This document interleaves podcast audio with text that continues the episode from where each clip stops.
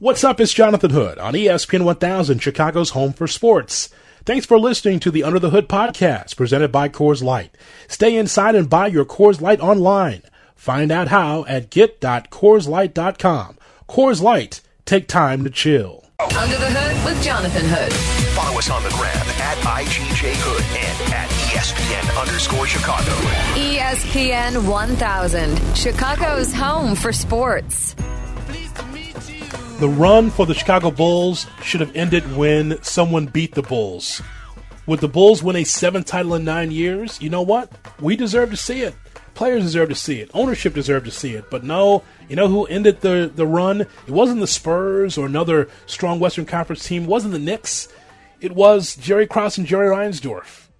They beat the Bulls. And that's the thing that is so unfortunate all the teasing, all the razzing that Jerry Krause got, he got his way. He got Tony Kukoc to be the face of that Chicago Bulls team. Remember how much that sucked? Because I remember it. I remember a full house every night after the championship run, just moaning and groaning about, wait a minute, what's going on with this team? Really, really horrible. We're talking to you about it here with Jonathan Hood right here on ESPN 1000, the brand new ESPN Chicago app. 312-332-ESPN, 332-3776 is our telephone number. We're going to hear from Will Perdue coming up at 820, a four-time NBA champion. We're going, to get, we're going to get his thoughts about The Last Dance, but I want to get your thoughts because to me, you just don't turn a blind eye to greatness. You don't say, I'm going to sell for Rusty LaRue and Brent Barry and Cornell David instead of Michael Jordan, Scottie Pippen, and Dennis Rodman. The championships are there.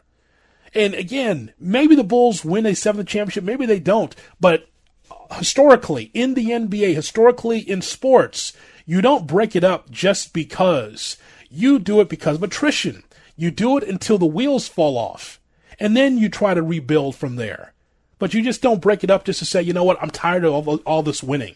It sucks. It sucks today. I feel like I'm doing this show from 1998 when I was doing shows in 98, but uh, the documentary is still fresh and and so even though the positives uh, in this documentary and so many of them about Jordan and about the Bulls and Steve Kerr, about role players like John Paxson, uh, about the the fans, um, it is so many positive stories. But the thing that is the dark cloud of this this whole thing is is it takes me back to covering this team as a producer and as a part-time talent, looking at this Bulls team, wondering in my 20s, like, why is this happening now? Why does it have to be unplugged? It was unplugged because Jerry Reinsdorf and Jerry Krause said so. Talking about suicidal. Suicidal for who? The Bulls? Suicidal for the players?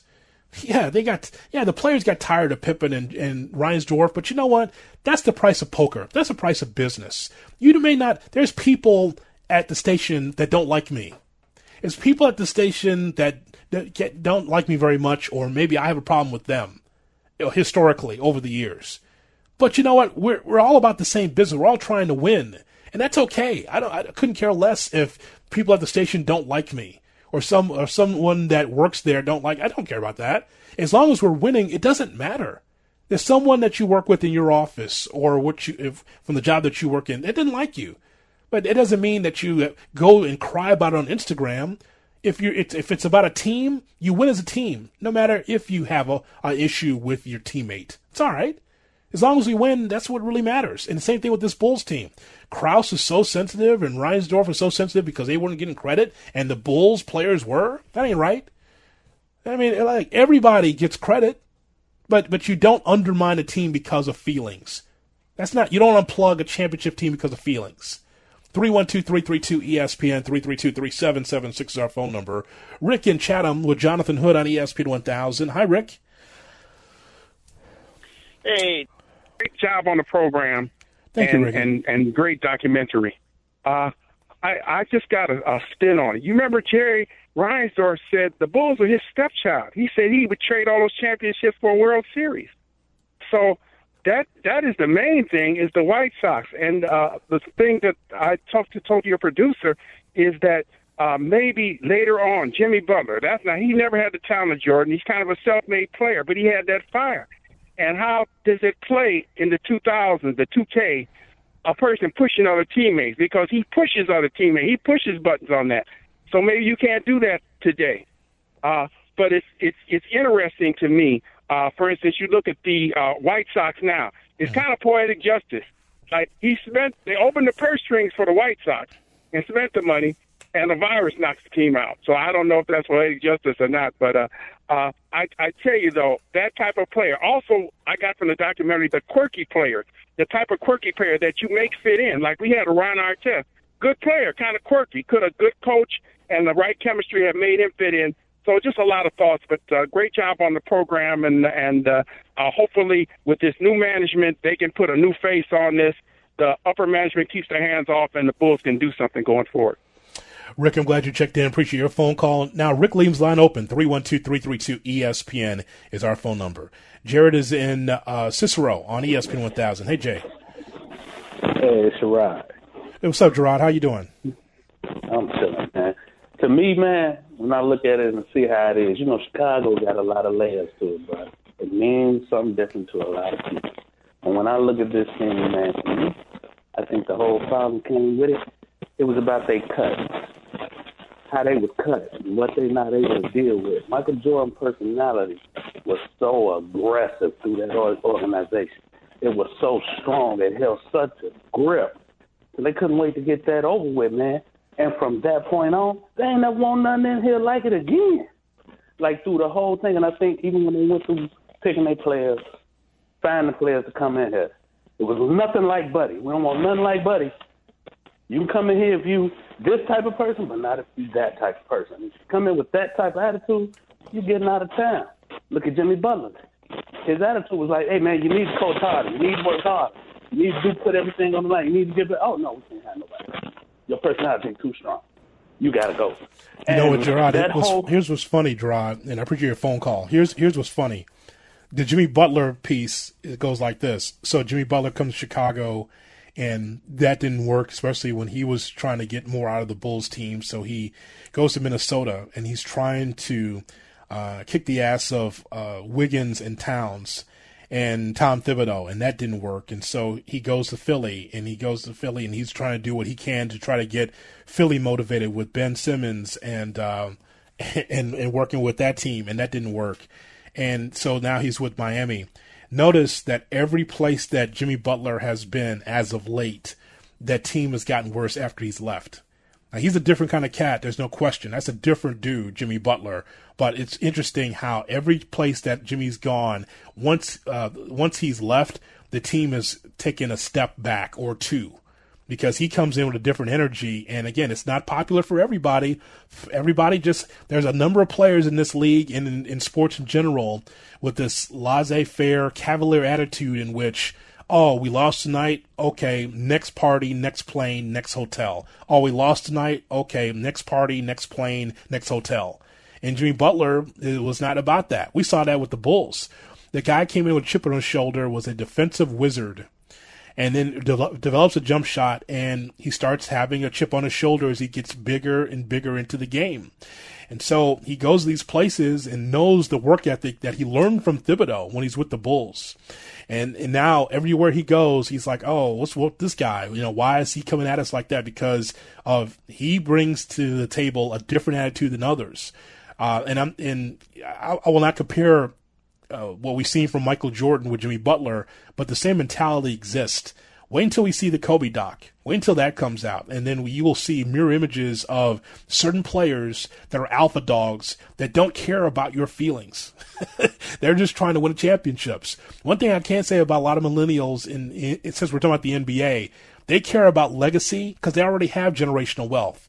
That you know, there was a time where in the in the, in the 90s. Uh, there were a lot of players that were concerned about their bling, concerned about their houses, concerned about how many cars, how many women they had. That was cool. But where were your championships? Ah, that didn't matter because the championships and the winning was secondary for some uh, in the 90s. But this generation, they, they do care about legacy. And, and, and I do like that, but you've got to be able to get away from the softness. Hopefully, there's some players that watch that, and, and either there'll be two takeaways. One takeaway will be, ah, boy, that was a crazy era, or I can learn something from this as a leader, and I could be able to step my game up to be able to help my team win a championship, and not be so relaxed and so so um, indifferent to losing. 312-332-ESPN is our phone number. Valancourt is in the South Loop with Jonathan Hood on ESPN 1000. Hey, Val. Hey, how you doing, Jonathan? Can you hear me? Yes, sir. How you doing? I'm great, man. I'm great. Love your show, man. Thank you. Hey, um, it seems like the more the Bulls won those championships, when they beat Detroit, Little Krause, ego became bigger than the team and Michael Jordan and the big Krause. I mean, the, the big Jerry mm-hmm. let him do it. I don't understand that. And if the Patriots can make it work for 20 years and win championship, they didn't win it three in a row, but they won. Why couldn't these dudes do it? It should have been a one, at least one more to at least see. And again, I, will be the first to tell you, I don't know Valancourt if they would have won a championship. But in a shortened right. season, in a strike season, where you only play 50 games plus the playoffs, yeah, may, exactly. you know what? Maybe the Bulls would have lost, but you know what? It's up to them to try. You don't unplug right. it as management. You let the players handle that. That's right. Hey, one more thing, Jonathan. Um, another thing too. Kobe retired a Laker. Why couldn't they let Michael Jordan do that for the people, man? To come back one more for one more run like they did with Scottie? And let him play his last team and just go into the sunset. I just don't understand that. I'm glad you checked in. I appreciate your phone call, Val. Um, you know, after his retirement and then a couple of years away, he goes with the Washington Wizards. And so Jordan playing for the Wizards was not about him playing basketball. He had a stake in the organization as a front office person. And so that was kind of greasing the skids in the beginning of Jordan as the executive versus Jordan the player. He had a couple of really nice seasons with the Wizards. I think he ended, when I look at the numbers, I think he ended with 20 points a game. Um, but um, I would have asked Michael if he wanted to come back. But remember, Krause and Reinsdorf are still in power, you know? Um, to come back for one more game as a, and retire as a Bull would have been great, but that's not the case.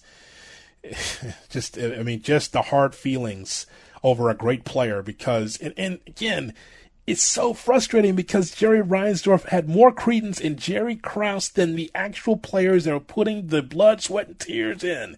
Krause was part of that championship team too. Absolutely, the choices that he made. This is not a referendum on on taking a um, you know, or taking out Jerry Krause. We're not doing that. We're talking about how there was so much emphasis in what Jerry Krause wanted versus what the players wanted. You just can't, ch- you know, change these players out like they're chess pieces and think, oh, we don't, you know, Jordan, oh, we got Rusty LaRue. It's fine. Yeah, you know, just bring in Pete Meyer. Just bring in Jalen Rose. That's, it doesn't work that way. Just, I just don't, I don't understand it, but I think it just comes down to the word ego ultimately for all of this. Uh, glad you checked in. Appreciate your phone call. Let me go to David. He's been holding patiently in Bridgeport as we do Last Dance Monday, brought to you by Coors Light on ESPN 1000. Hey, Dave. Hey, how's it going? Good, Dave. Um, you're doing a great job tonight. Uh, Thank you. You know, uh, revising this a wonderful, phenomenal documentary. I thought it was great. Um, the only thing is, for me personally, I'm no longer a Bulls fan, and there's a lot. There's a lot of re- reasons why I'm not a Bulls fan but most of it has to do with right after that era when Jordan left. I feel like they cashed in on these championships, right? They had all this money, uh, sold out stadiums, and then they want to just cash in that lotto, right? So then years later, they get lucky with D Rose.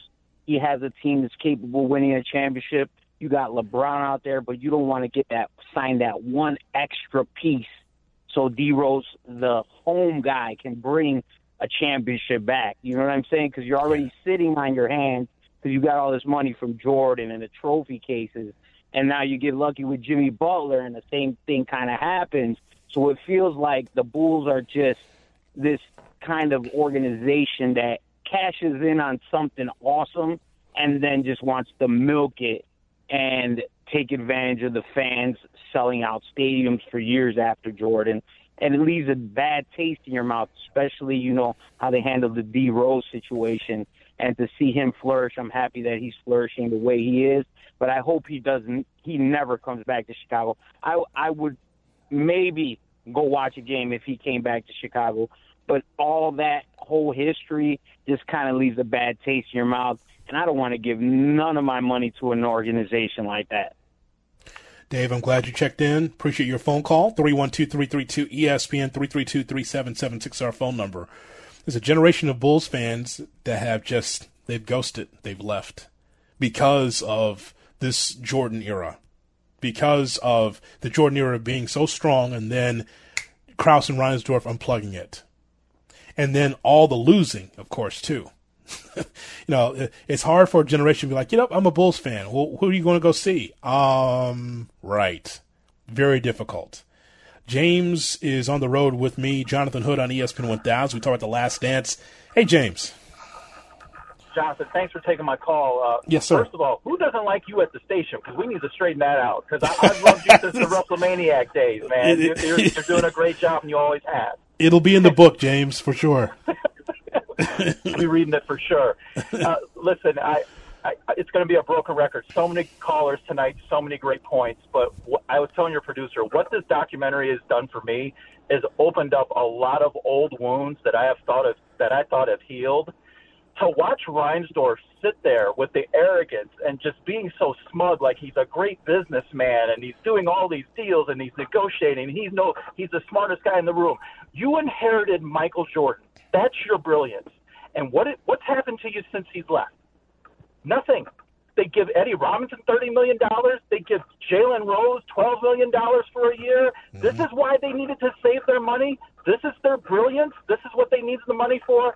I'm sorry. I like I appreciate young Bulls fans and their fandom and they're wanting to support the team, but old school guys like you and I, we've been through enough that I just look at these young fans. I'm like, you guys are suckers, man. I'm not ever giving them any of my money. Well, after if they can do that to Jordan and Pippen, arguably like the, the the greatest players to have ever played the game, what could they do to you?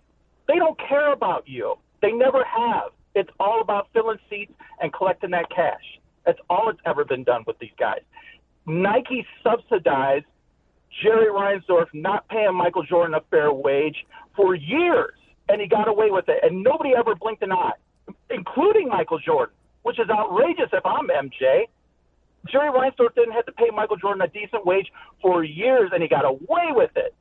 So I, I love the documentary, but I don't love the old feelings that it's brought up thanks for taking my call. Thanks for doing these shows, and thanks for your point of view. Always have appreciated it. Th- thank you very much, James. I appreciate your phone call. Um, coming up, we'll get the viewpoint of Will Perdue, a four-time NBA champion. He was part of those championship teams. What does he think of the Last Dance? We'll hear from Will coming up next as we do Last Dance Mondays, brought to you by Coors Light on ESPN 1000. You're listening to Under the Hood. Get the ESPN Chicago app for podcasts and the live stream from anywhere. Anywhere. Anywhere. Download in the App Store today. This is ESPN 1000, Chicago's home for sports. Last Dance Mondays, brought to you by Coors Light. Boy, what a great documentary. As we talk about it right here on Under the Hood with Jonathan Hood on ESPN 1000, the brand new ESPN Chicago app. Have you downloaded the podcast? Check out the podcast. Uh, look for ESPN Chicago uh, look for the ESPN Chicago app. You can listen live to programming, or if you've missed my shows, listen. We're doing Last Dance documentary, but you're busy with family, with friends, you're doing stuff. Maybe you get a chance to listen to the show between 7 and 10 every night. That's why we get the podcast. Check it out. Look for Under the Hood with Jonathan Hood, and you're right into our content that we have for you on a nightly basis right here on ESPN 1000. Jeff Dickerson and I got a chance to talk to Will Perdue, a four time NBA champion, of course, analyst for the Chicago Bulls on NBC Sports Chicago. We talked to Will about a number of things with this documentary, including uh, asking the question Has this been a fairly accurate portrayal of the 1990s era Bulls? Uh, I personally, I have, yeah. Um, you know, I it's to this day, I'm still amazed by the attraction of Michael Jordan um, the interest, especially now, has just been off the charts. You always, when they were, I interviewed for this in February of 2019. And I actually, when I did my interview, it was up at MJ's house in Highland Park, the one that's still for sale. It's for what they were asking and now what they want, you could get a really good deal, but it's still going to cost you. but even then, at the time, they didn't have a name And when I walked away from there, because I did it for about two hours, I was thinking that's that this is going to be more about MJ than the Bulls.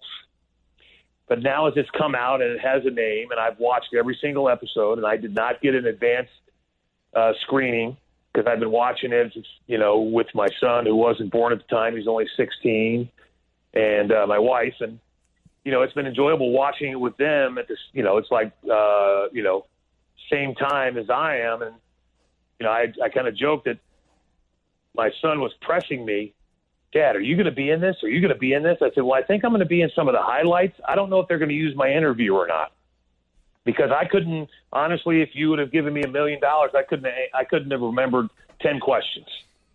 I knew it was more about Michael Jordan stuff, but you just never know if that's going to end up on the cutting room floor. But I think with everything they've had, and then the fact I don't think a lot of people know this, they weren't even done when they elected to move it up to April and start showing it. I mean, they've just finished nine and ten here here recently, and I think it's done a nice job depicting who Michael is.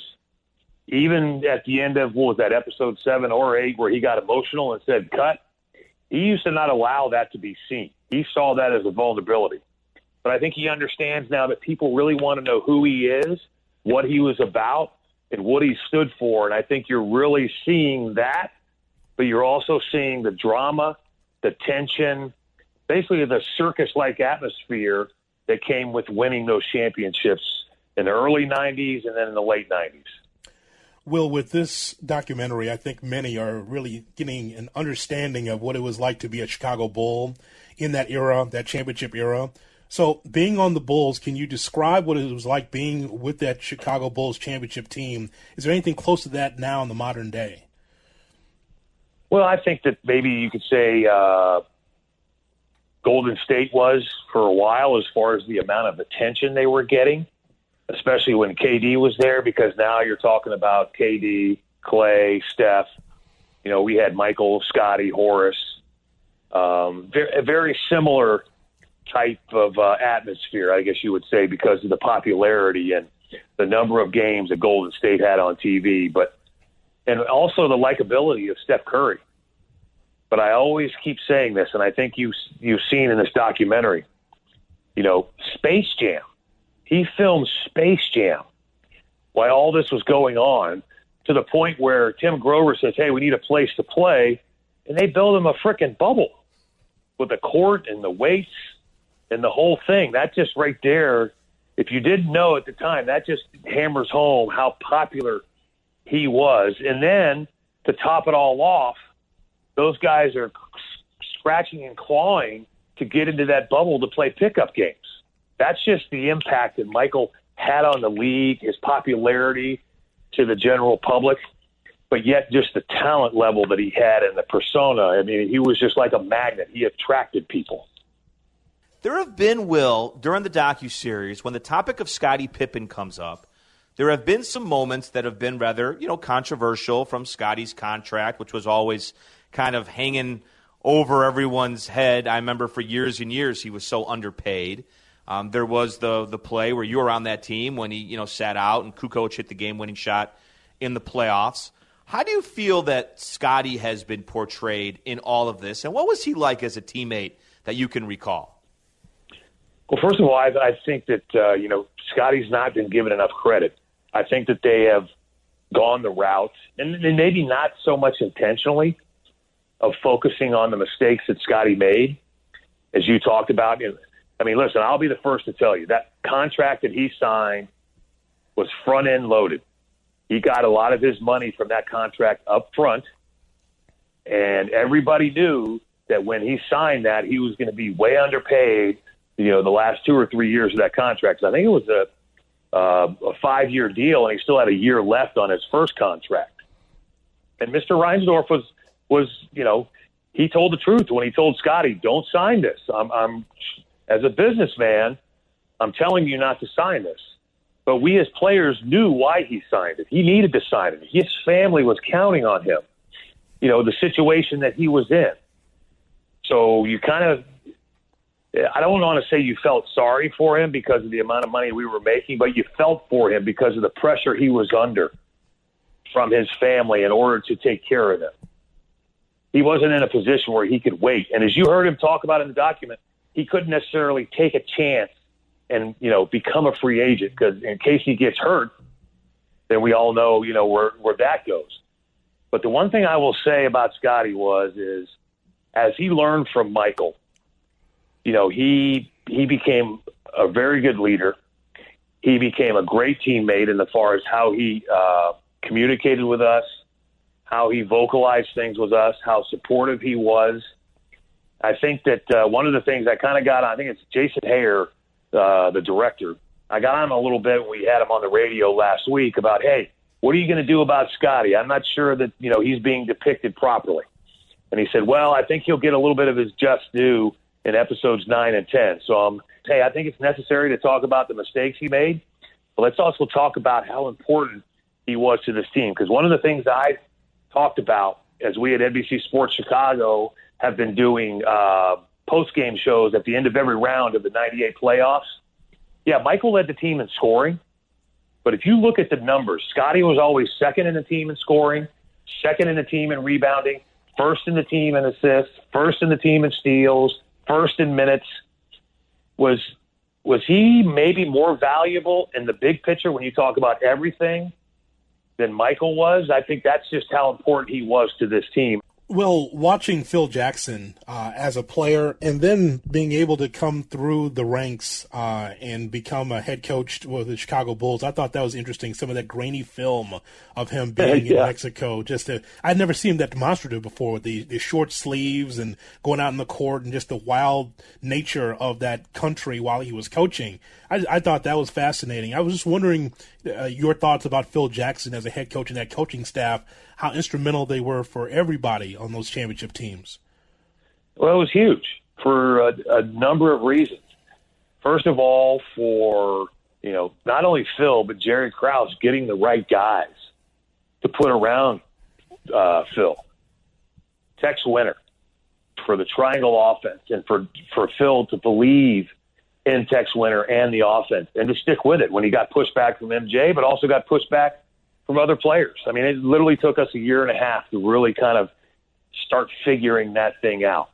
Johnny Bach, you know, he, he did an excellent job with the defense. He he understood the personnel that he had and was able to uh, build the defense in a scheme that played to our strengths. You know, remember they used to call it the Doberman defense, and our and that defense for both three peats was really good. Even when you had now had Frank Hamblen and some other assistants there.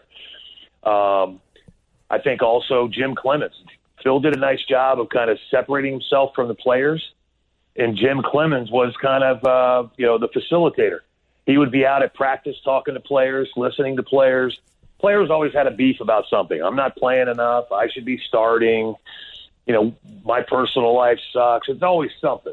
And Jimmy Cleamons was there as the buffer. He did a nice job. So I think they did a really nice job. And then Phil also, he kind of knew how to push everybody's buttons we didn't all sit here and say, "Hey, we had a love affair. We loved our coach," and you know. But the one thing he did do was there was a respect factor, and he knew how to get the best out of everybody. Some guys he would coddle and fondle. Other guys he'd really, you know, stick his foot up their ass, push them hard, maybe come across, you know, a little bit like MJ did, as uh, you know, uh, abrasive. But yet he did a nice job of reading each individual player and pushing guys past their comfort zone, but at the same time, you know, kind of being that calming influence that we needed. Because as you were talking about earlier, Jeff, you mentioned Scottie and his mm-hmm. 1.8 seconds. I mean, Phil could have went off the handle when that whole thing happened, but he was as, as cool as a cucumber. Hesitated for literally a second and then went, fine. Pete Myers, you're in. And then he had Pete Myers throw the ball in, which was a perfect pass and then Tony knocks down the shot. So it was just like one of those things. He just kept pushing the right buttons. I also felt like too, Will Will Perdue with us talking about guys in from that era not getting their just due. I mean, with Tony Kukoc, we've only really seen him hit the shot and you know play against the dream team in the Olympics. I mean, my recollection of Tony Kukoc, Will, was he was a tremendous player and a perfect fit for those teams that went on to win the three championships later. Yeah, I mean, considering the abuse that Tony took in the Olympics, considering the abuse he took his rookie year, because you know it wasn't like he just came in and and Scottie was like, "Yeah, it's all cool." You know, we still kind of went at him a little bit, and then MJ came back, and one of the things MJ talked about was, "Hey, you guys weren't here." You know, for the first three-peat, you guys got to earn your stripes. Just because you were here in the wake of all that, and I wasn't here, doesn't mean you've gained my respect. And that happened with Tony. But as you're talking about, go back and look at the numbers and for the 98 championship. I mean, it was basically it was a three man team Scottie, Michael, and, and Tony. I mean, Dennis Rodman was, listen, I don't want to sit here and say he was average, but the expectations you have for Dennis Rodman and the numbers that he would usually put up defensively uh, and rebounding wise, they weren't there in the 98 series. I mean, Tony, I think Tony led one of the games at scoring with 31 when MJ and Scottie struggled, and they won that game because of him. And you're exactly right. And I'm curious, much like they say they're going to, Scottie's going to kind of get his due. I wonder if they're going to do the same with Tony because I think that's really what they're focusing on is that last championship in '98. So hopefully that you know he'll get a lot of airtime and not just interview time. Well, you're covering this uh, Chicago team uh, every day now, and there's a new regime in with Karnisovas and also Eversley. I wonder how how will this organization be viewed now after this documentary? Well, I think that that, in my opinion, and it should, puts more pressure on uh, this organization and this team. Because one of the things that I think people will, hopefully, first of all, people walk away from this with a better respect for Michael. And in my opinion, realizing hey, I understand Kobe's in the conversation, LeBron's in the conversation, but at the end of the day, it's it's still Michael's the best player. All right, moving on.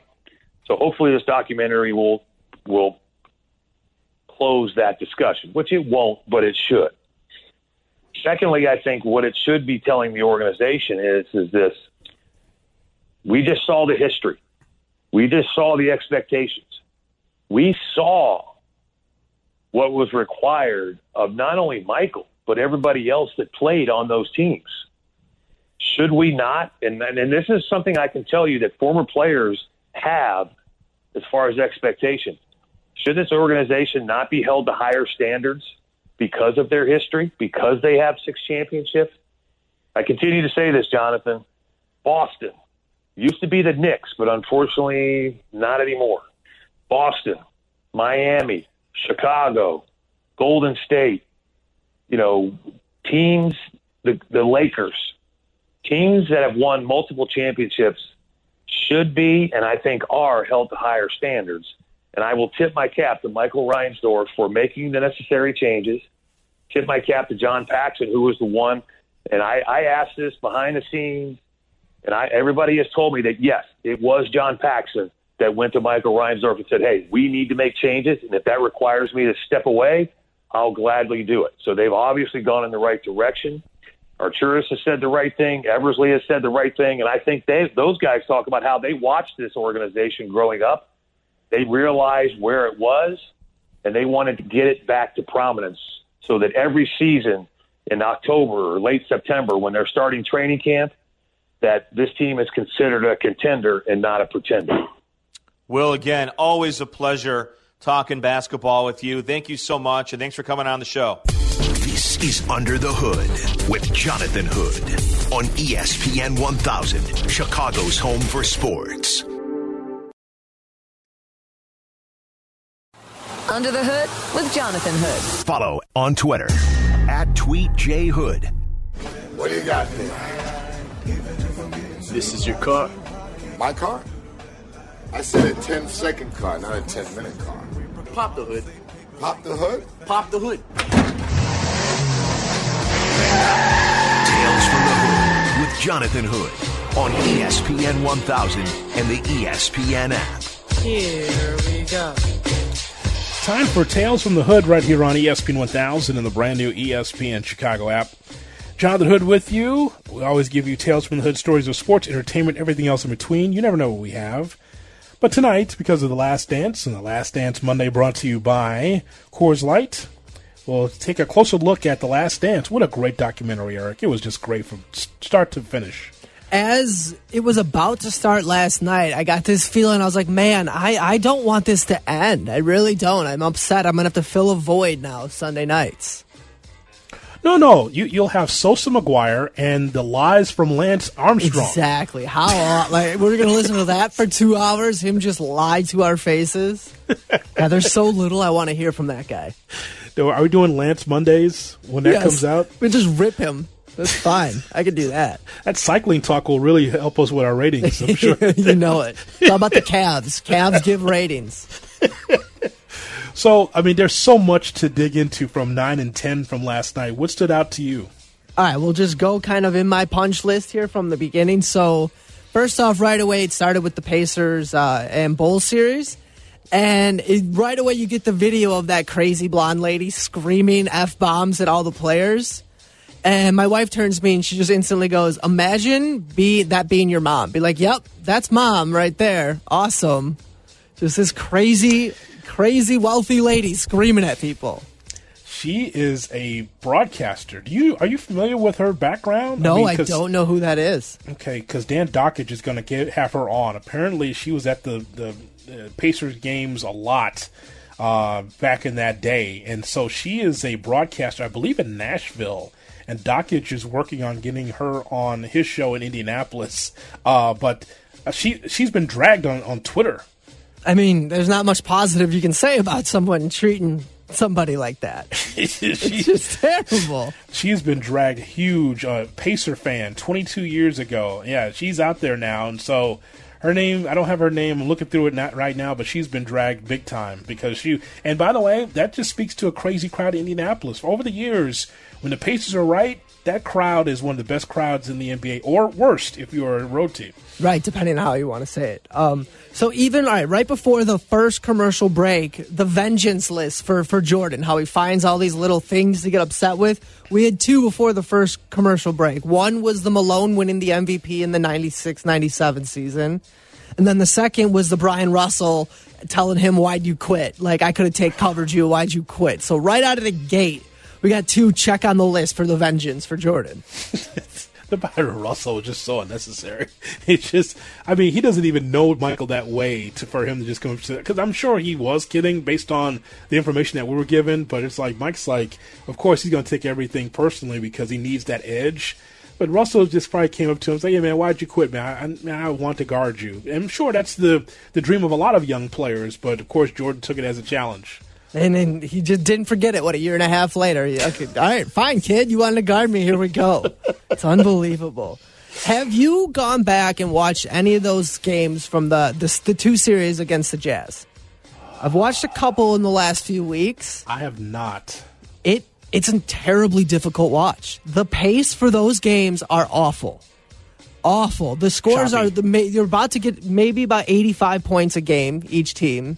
Um, it was just dribble the ball up the court. The Bulls really didn't have a third scorer. It was Scottie and MJ, and then in that the second series, Scottie was hurt. So it was just ISO and pick and roll, and then Stockton and, and, and Malone just did their thing where it was the same set on the Utah Jazz offensive side every single time. Just really hard to watch. They just pounded the ball up the court. That's well from the Jazz side. They only had one play. That's all they had. it was, it was pick, and, it's pick and roll. It's either Stockton was rolling to the basket or Malone was rolling to the basket.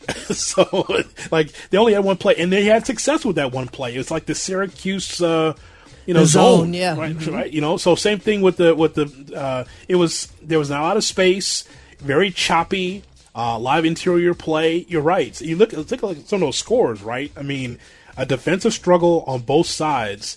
And for a Western Conference team, you know, during that era, it was about teams getting up and down the floor. Not the Jazz. Jazz had one one really one move offensively, and it was very very good because you got two Hall of Famers out of it, but not enough to be able to sustain themselves to win a championship. That they didn't have that third guy. Like it was, it was an old Hornacek. It was just who is their third guy, and they didn't have one. So it was just a seven game series with the same exact offensive set.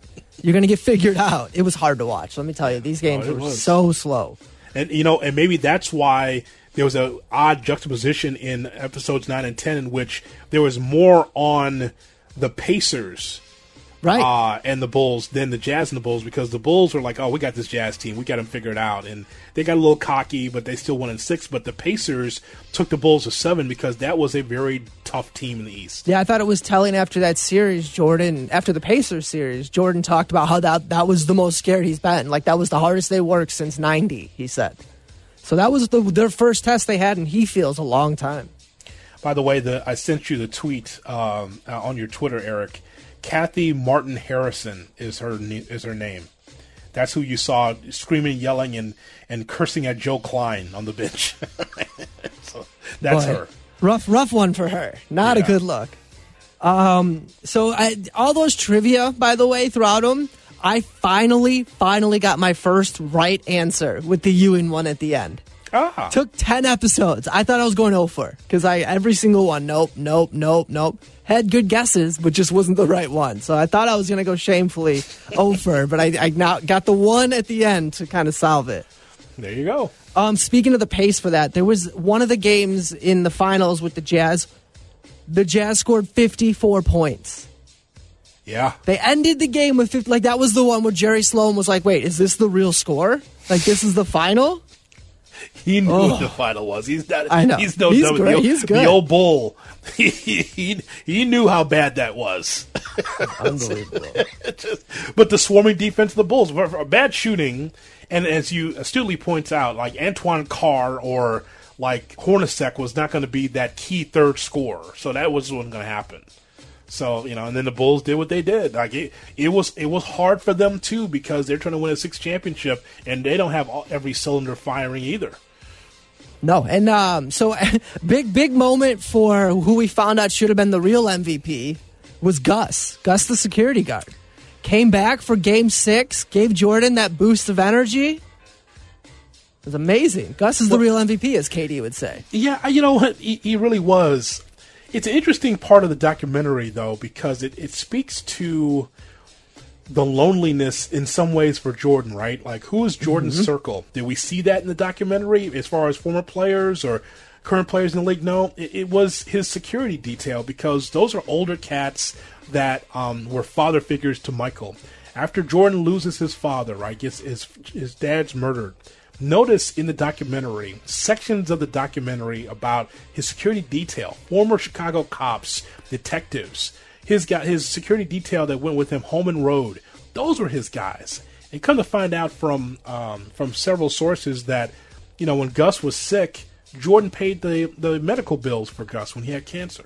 Right, that whole story was awesome, and like you said, it, he stepped in the shoes of, of Michael's dad, and he was just that figure around him. They told a story about when MJ was like breaking down, Gus got a call at 3 a.m. and went to Michael's side. Like he was that person for him, and it was cool to see that extra little motivation for MJ when he came back for that game six after cancer. How deep is that? How, Yeah, how deep is that? cool. Like his his his guys, his security detail are some of Jordan's best friends, like it in the world.